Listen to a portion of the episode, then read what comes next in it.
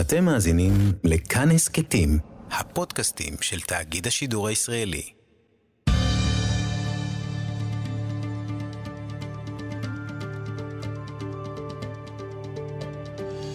כיוון הרוח עם בני טייטלבוים. שלום לכם. יורם טהר לב הלך מאיתנו, אבל האדוות עדיין כאן. ישראלי, חילוני, קיבוצניק, יהודי שורשי, מתעניין, מעמיק, שנון וגם שטוטניק. היהודי המזוקן הזה, שאחראי על כמה, כמו שנהוג לומר, מנכסי צון הברזל של הזמר העברי, ידע גם להלחין, ידע גם לכתוב, ומי היה יודע מה הקרב בגבעת התחמושת בששת הימים אלמלא יורם טהר לב. הדוקטור יוסף פריאל מאוניברסיטת בר אילן, חוקר הזמר העברי, איתנו באולפן, שלום וברכה. שלום בני וכל המאזינים. תודה רבה שבאת לאולפנינו, כאן בירושלים. אני חייב לומר שלא הכרתי באופן אישי את יורם טהר לב, והליכתו מעציבה אותי עד מאוד. אתה הכרת אותה באופן אישי? כן, אבל ההיכרות נבעה כתוצאה ממהלך אקדמי שלי. כלומר, כתבתי שני מאמרים שסוקרים את הקשר בין הכתיבה שלו לתנ"ך ולמקורות היהודיים בכלל, ואז התקשרתי אליו ואמרתי, אתה יודע שכתבתי עליך? הוא נדהם, הוא היה רגיל כל חייו לכתוב על אחרים, ומתקשר מישהו שהוא לא מכיר, עם זקן מבר אילן, ואומר לו, יש מאמרים, וזה מאוד מצא חן בעיניו, עד שהוא מיד מינה אותי לשר החוץ של המשפחה, וכשפנו עיתונאים לראיין אותו, אז הוא יפנה אותם אליי, דברו עם פריאל, הוא יודע עליי יותר מה שאני יודע על עצמי, ובאמת המהלך הראשון היה, המאמרים פורסמו ב-2016 ו-2017, והמהלך הראשון היה להגיש אותו לפרס ישראל על בסיס המאמרים האלה, הגשתי אותו לפרס ישראל. ביוזמתך האישית, פשוט חשבת שהאיש ראוי לפרס. חשבתי שהאיש ראוי לפרס. יפה. הנוהל של ההגשה דורש גם נימוקים, ובמקרה שלנו היה נימוקים אקדמיים, מאמרים אקדמיים, שסקרו את פועלו ותרומתו, מכל מיני היבטים לחברה הישראלית, לתרבות הישראלית, משום מה הוא לא זכה. ניצלתי את העובדה שכבר הייתה הגשה בפועל, ומיד הגשתי אותו עם אותו מהלך לפרס שר החינוך לתרבות יהודית, והוא כן זכה. אגב, השנה, ב-2022,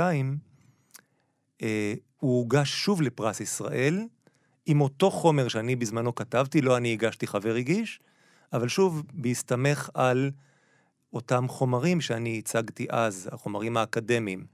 אגב, ביני לבינך אני חושב שהוא יזכה גם אחרי מותו.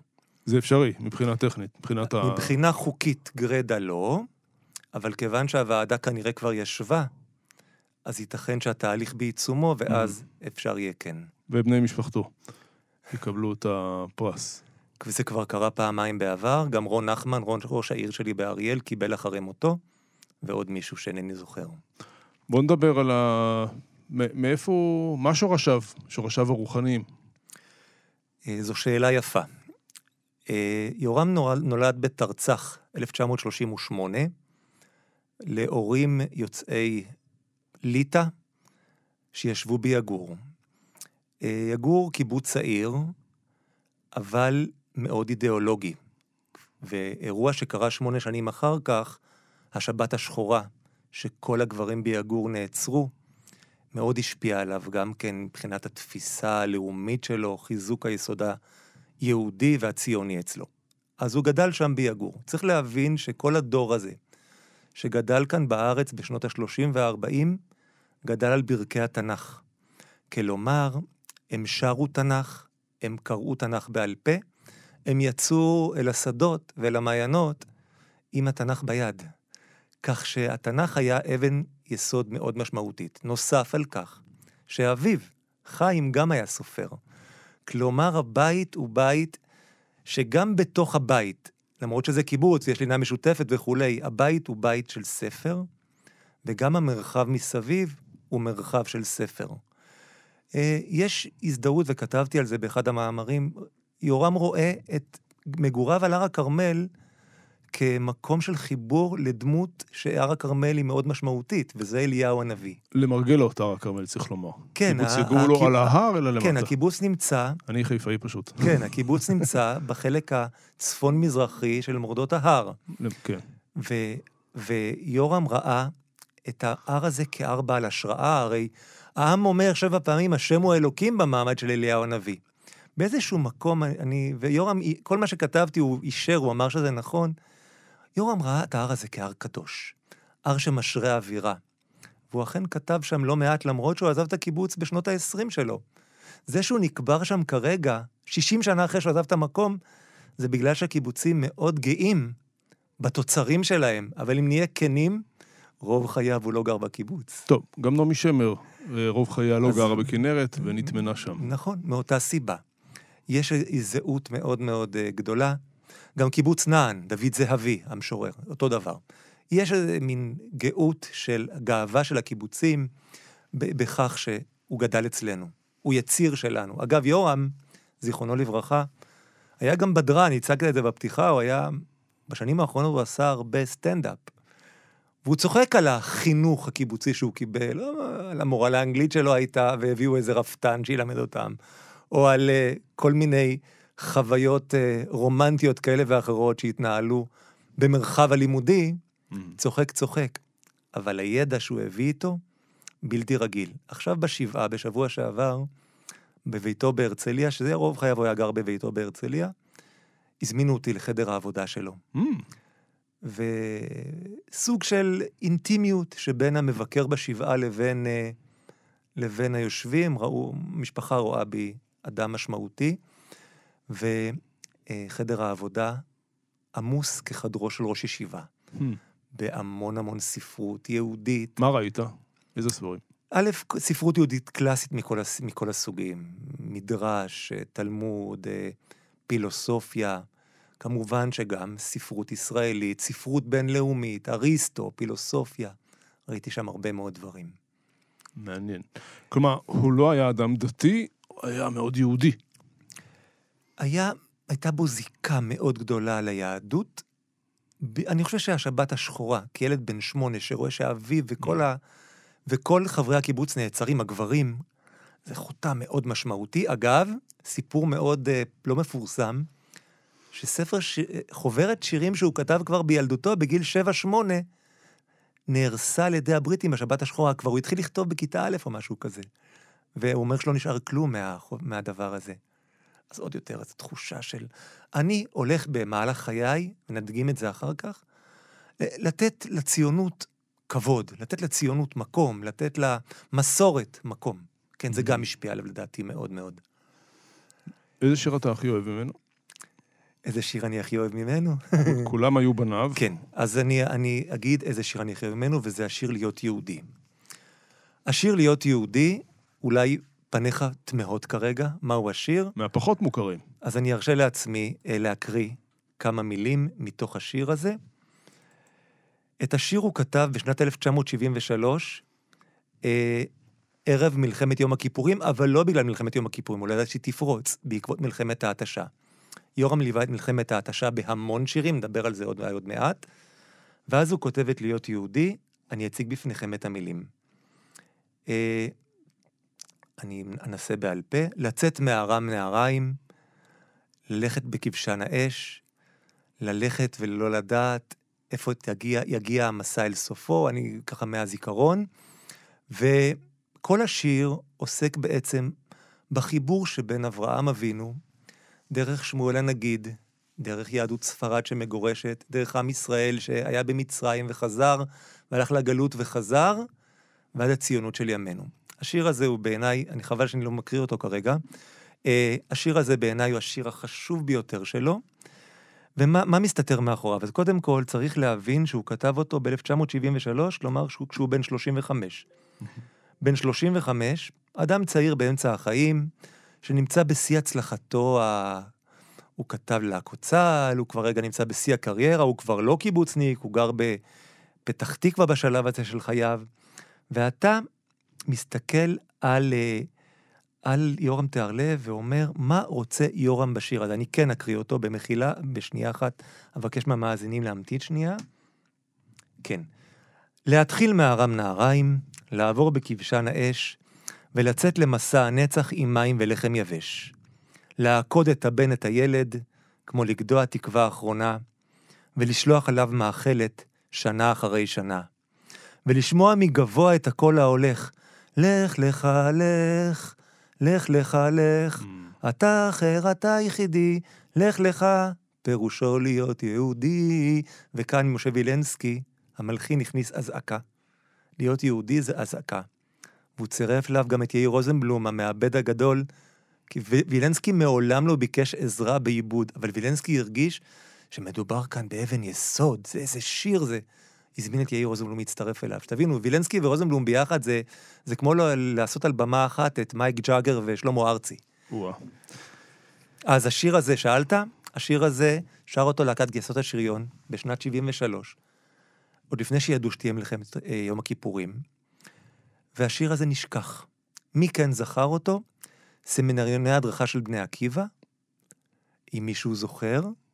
סמינריוני הדרכה השתמשו בשיר הזה, אבל בגלל שהייתה בו גם שירת נשים, עירית בולקה, שאגב חזרה בתשובה בהמשך, הייתה סולנית בשיר הזה, השיר הזה די נשכח. לפני 5 שנים, בעקבות מפגש שהיה לי עם עירית בולקה, אמרתי לה, מה קורה עם השיר? היא אומרת, מי זוכר אותו?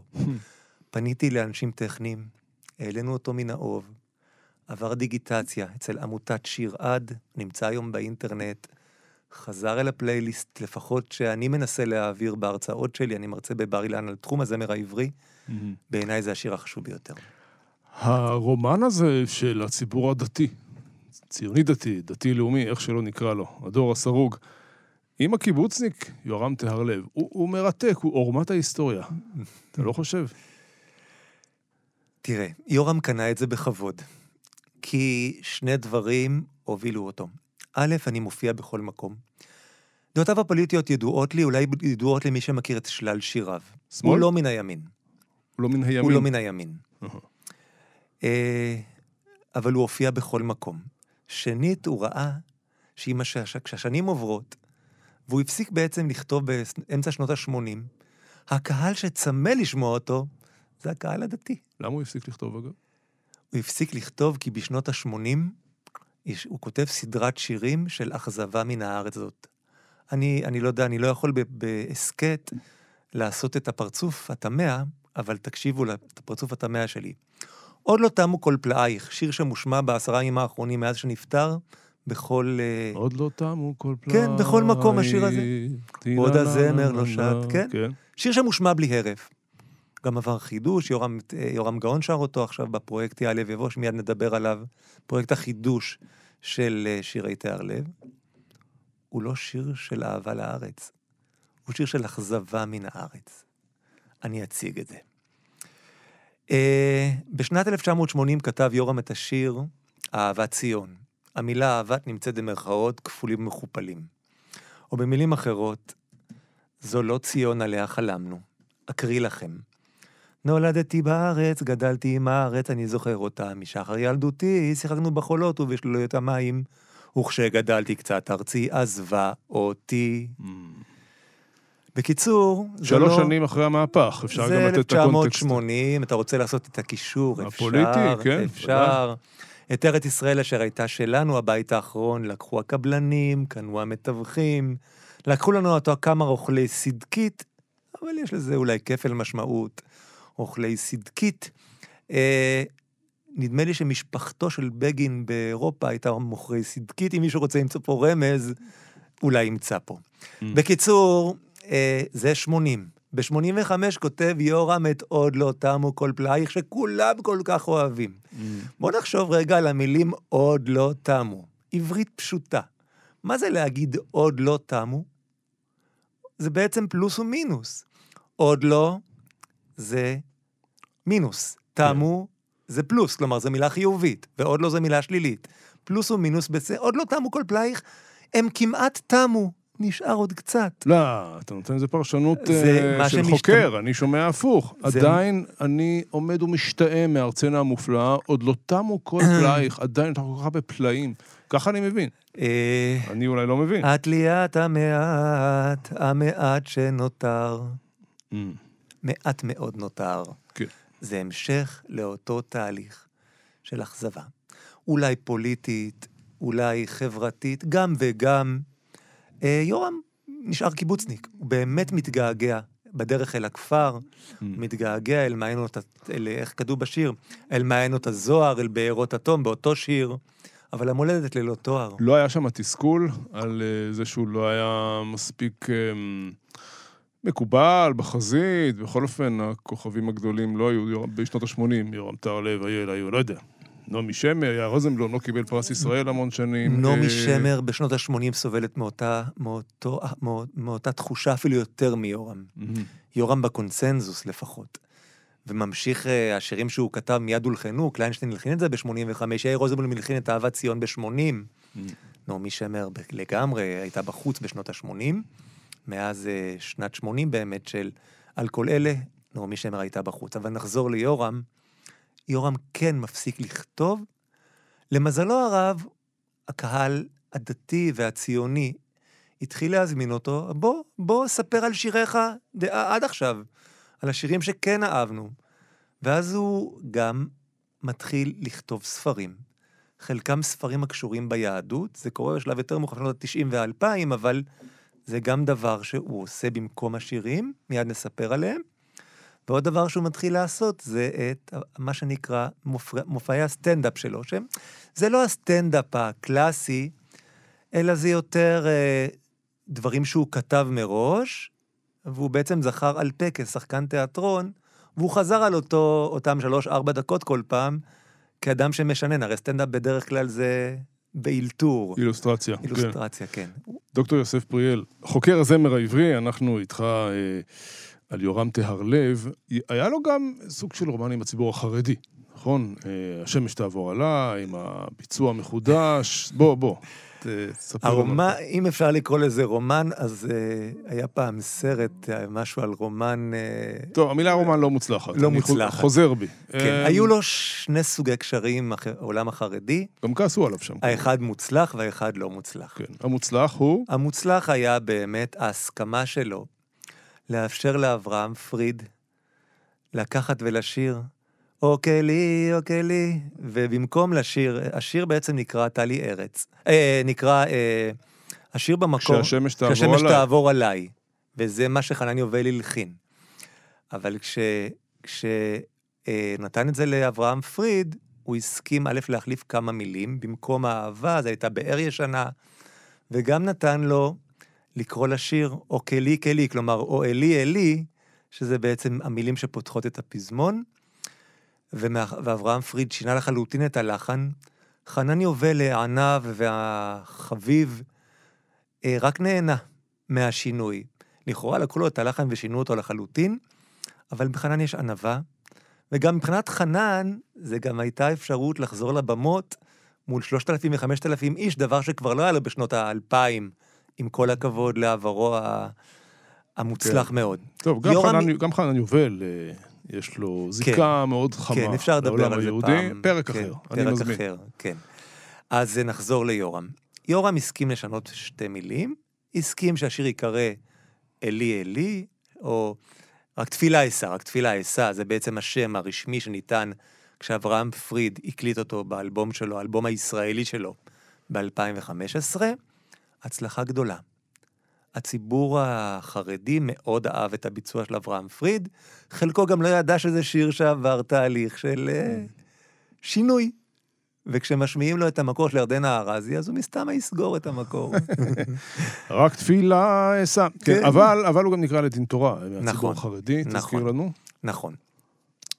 במהלך מסעותיו אחרי עולם ארון הספרים היהודי, נתקל יורם בספר מוסר שנכתב באזמיר לפני 300 שנים, שבט מוסר, והוא ראה שם כל מיני הדרכות שבעיניו היו קיצוניות, כמו שנראה עולם המוסר היהודי, התמים והפשוט, והוא הוא כל כך חייך בליבו, שהוא אמר, אני חייב להקצין עוד יותר את מה שיש שם, וכתב את זה בצורה ישראלית, מודרנית על גבול האירוטית, עם איורים אירוטיים סביב המילים של הספר, הוא הדפיס אותו, זה נחשף לעדה החרדית, שטבעה אותו לדין תורה, הוא סרב לבוא לדין התורה, כי בדין תורה רק אם שני בעלי הדין מוכנים לבוא, אבל זה דבר שהוא מחייך לגביו, אבל זה מראה שזה רומן מורכב, כלומר מצד אחד מאוד אהוב בציבור הדתי, מצד שני זה יורם טהר לב מורכב, כלומר לא כולנו נשמח לקרוא את הספר או לעיין באיוריו, וזה דבר שיורם כן נרשה לעצמו, ואולי אנחנו כציבור דתי אולי לא נרשה לעצמנו. זה אגב קרה לו בעוד ספר, סיפור דומה, פחות פורסם. אני לא זוכר כרגע את שם הספר. אם ננסה ככה להיזכר על כפיו אותו יביא, איך נקרא השיר הזה? ברחובנו הצער. לא, השיר נקרא על כפיו יביא. על כפיו יביא. זה, מה אני אגיד לך, זה שיר עם המון אמונה. זה לא שיר שאתה מעלה בדעתך שאדם אתאיסט כופר יכתוב. אני מנסה לפשר בין שני הדברים, זה נראה כמו אוקסימורון הרי. ולמה להניח שמדובר באתאיסט כופר? כלומר, ייתכן שהוא היה אדם מאמין, זה אנחנו לא יודעים. אנחנו יודעים שהוא היה אדם חילוני, אבל מאמין אולי כן היה. אוקיי. עכשיו, לגבי על כפיו יביא, שזה סיפור מפורסם לא, אני חוזר בי מהמילה כופר. כן, סיפור מפורסם למדי. זה סיפור אמיתי. שיורם כעיתונאי, הוא בשנות ה-50, הוא שרת בצבא כעיתונאי, אחרי זה הוא ערך עיתון שנקרא גדנן נחל, כבר כאיש עובד צה"ל, כבר מבחוץ, כאזרח עובד צה"ל, ובסוף שנות, ב-1959 הוא מגיע לרמלה בסיור עיתונאים, מעברת רמלה, רמלה עיר של יוצאי צפון אפריקה, המעברה ורומניה ביחד, שילוב קטלני, ועד היום יש עדיין קהילת יוצאי רומניה ברמלה, ואז הוא באמת מגיע למעברה, הסיור עיתונאי, הוא נכנס לאיזה צריף, לאיזה בדון שם, והוא רואה שם באמת את סיפורו של הבית הראשון, איזה נגר שאין לו עבודה, משועמם, שואל אותו מה אתה עושה כל היום, הוא אומר לו, אין עבודה, אין לאף אחד כסף לשלם, אז איך אתה מעביר את הזמן? הוא אומר, מה לעשות? אתה יודע מה? בוא אני אראה לך משהו. ואז הוא חושף וילון, מאחורי ראשו, מאחורי הווילון, כיסא מאוד מפואר, מזכיר לנו את הכיסאות של ברית המילה, כיסא אליהו, כיסא של אליהו, ויורם עם דמיונו הפרוע, מיד כבר שואל את הנגר הזה, מה זה? הוא אומר, כן, זה כיסא לאליהו שיעבור. ואז יורם כבר על בסיס הרעיון הזה, כבר הוסיף עוד שני בתים לשיר, גם על הסנדלר שתופר נעליים למבשר שיבוא, וגם על הבנאי שבנה הרבה בתים בכל פינות העיר, שזה דמיוני, שני הבתים האחרונים. הייתה לו את היכולת להלחין את ההיסטוריה. אנחנו חוזרים לבוקר לך בשנת תרל"ח. שוב רומת ההיסטוריה, הקיבוצניק מעלה על נס את החרדים שבנו את פתח תקווה. חרדים בשפה שלי, חזותם כחרדית, אתה יודע מה, יואל משה סלומון וכו'. כן, זה באמת, אמרת, הגדיר אותו ככותב ההיסטוריה, וזה חשוב. משורר ההיסטוריה, כי באמת יורם כתב, תכף אני אזכור קצת, על סיפורים של אנשים משנת תרל"ח, 1878, שזה היה אחד הניסיונות הראשונים ליישבת פתח תקווה, אגב, ניסיון שנכשל 4 פעמים. אומלבס, כן. ניסיון שנכשל כמה פעמים, שחלק מן השיר הזה מתאר עובדות היסטוריות, אבל בלי ספק הוא מעלה על נס את מעמדו של יואל משה סלומון, שאיש היישוב הישן בכלל מירושלים, כן?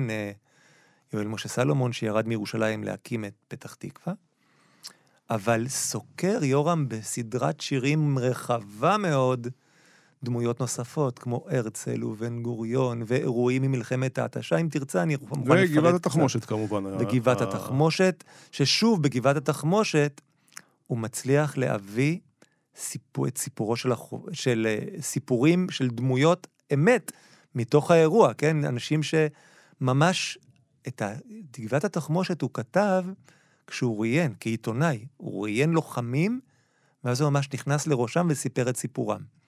אתה אמרת לי בשיחה מקדימה, שמישהו אמר שאלמלא שיורם היה כותב את סיפורה, את השיר הזה, מי אז זוכר את גבעת התחמושת? חגי סגל כתב את זה. חגי סגל כתב את זה, כן. זה נכון, אני חושב. הקרב הזה נחרט בתודעה בגלל השיר. כן, הקרב הזה, ועוד יש כמה קרבות נוספים, שגם כן בזכות השיר, בזכות השירים נשמרו, אני אדגים קצת. אתה יודע שיורם כתב, הוא היה כותב הבית של להקת חיל הים, בשנת 68, 69, 70, 71. כאיש הכרמל, חיל הים אימצו אותו לחיקם, והוא כתב להם כמה תקליטים. אגב, אחר כך הוא יכתוב להקת פיקוד מרכז ולהקת פיקוד דרום, נדבר גם על זה. ואז יורם מתעד גם את פעילות השייטת. בשיר אנשי הצפרדע, אנשי הדממה, אם אתם זוכרים את השיר הזה, אני אתן פה הדגמה. איש לא שמע, איש לא ראה. נכון, איש לא שמע, איש לא ראה. הנה. אנשי הצפרדע, אנשי הדממה, הרעש עושה לנו חור באוזניים, אנו שומעים בסביבה מאומה, אנחנו יורדים אל מתחת למים. היה שם ממש תיעוד, ויש קליפ של אימון של השייטת. בהקשר הזה הוא כתב שיר על האי הירוק, שיר שנשכח לצערי. האי הירוק זה האי גרין, פעולה מאוד מורכבת, שנעשתה על ידי השייטת וסיירת מטכ"ל ביחד, בשנת 69, פעולה שגבתה מחיר צבאי. האי גרין היה אי מאוד מבוצר, שנמצא לאורך תעלת סואץ, והייתה שם פעולה שעד היום יש ויכוח היסטורי בין חוקרים צבאיים, האם היא הייתה נכונה או לא, אבל הוא תיעד את הבלד על האי גרין. הוא גם תיעד את ספינות שרבור, שנחטפו מצרפת בצדק בשנת 68. כלומר, מלחמת ההתשה היא מוקד מאוד מרכזי בכתיבה של יורם טהר לב, 68, 69, 70, 71, תקופת מלחמת ההתשה. הוא גם כותב על הרצל שיר מאוד ארוך, שעושה חסד עם הדמות, שגם שנויה במחלוקת. הרצל? הרצל, ודאי, הציבור החרדי, הזכרת הציבור החרדי. הציבור החרדי ברור, כן. כן, הוא כתב גם על בן גוריון, דווקא בשלב יותר מאוחר. בשנת 86, אם אתם זוכרים, המאזינים זוכרים, בשנת 77 רפול פירק את הלהקות הצבאיות. הוא אמר שזה לא צריך להיות תקציב צבאי, הוא פירק את הלהקות הצבאיות. בשנת 84, מוי שבע חצי. חידש. הרמטכ"ל, משה לוי, חידש את הלהקות הצבאיות, ואז הוקמו להקות שנקראו להקת הנחל המתחדשת, או להקת פיקוד דרום המתחדשת. ופונים כמובן ליורם, ואז הוא כותב את השיר שנקרא בן גוריון. בשנת 86, להקת פיקוד מרכז המתחדשת, כותבת על בן גוריון, שיר שגם כן לא נשמר, כי הוא כבר שייך לתקופה המתחדשת, ופחות נשמרה. להקת פיקוד מרכז עם דוד האור, שרו פה שיר מאוד ארוך על בן גוריון. מעניין, יש לנו עוד 2 דקות. כן, חשבתי יש לנו עוד שעתיים. יש לנו עוד יומיים. מה ייזכר ממנו בעוד 100 שנה? א', המון. המון משתי סיבות. הוא כתב 1000 שירים, רובם הולחנו. בפרויקט הצלה בלתי רגיל שנעשה בשנה וחצי האחרונות, קובי בן עטר, איש של עמותה שנקראת צון ברזל, עמותה בעלת אמצעים, החליטה לעשות חידוש לשיריו של טהר לב. העמותה נקראת צון ברזל, הפרויקט נקרא יעלה וייבוא, שזה שיר מפורסם של טהר לב, וכבר 20 שירים הוקלטו. אגב, באחד מהם יורם שר בקולו את השיר האהוב עליו. אגב, והוא? השיר האהוב עליו זה שיר שמספר על זוג חברים מהקיבוץ, שדרכם נפרדו ל-60 שנה, והם נפגשים אחרי 60 שנה, ופתאום שיער סבא, ופתאום הלב מתחיל לפרפר על זיכרונות שהיו לפני 60 שנה, כרגע לא זוכר את שם השיר כשם, יורם בקולו, הקליט, בעיבוד אולפן, הגבעתרון הצטרפו אליו, והשיר הזה נמצא בפרויקט, יורם שר בקולו ממש לפני פטירתו. 20 שירים, עובדו ונכתבו מחדש, עובדו מחדש כרגע, נמצאים בפרויקט שנקרא יעלה ויבוא. זה כבר מנגיש לדור הצעיר, ישנו מרצה בבר אילן שלא הייתה מכיר, יוסף פריאל, שנושא קורס על השירים של טהר לב. אני ארשם. אז יש כמה, והשירים שלו בסך הכל, 10 ימים האחרונים, אז פטירתו, הוא שמע בלי ערף, נכון. בכל הרשתות, בכל המקומות. הוא יישאר, יורם יישאר. דוקטור יוסף פריאל, חוקר הזמר העברי, אוניברסיטת בר אילן, תודה רבה שבאת לאולפנינו, זה היה מרתק ומעשיר. תודה רבה שהזמנתם אותי. תודה רבה. תודה, תודה גם לעורך איתי סופרין, אפשר להאזין לנו באתר כאן, ביישומון כאן ובכל יישומוני ההסקטים. אני ממליץ בכם גם על דף הפייסבוק כאן הסקטים. אני בני טייטלבוים, תודה, תמשיכו לשיר ולשמוח, להתראות. כיוון הרוח.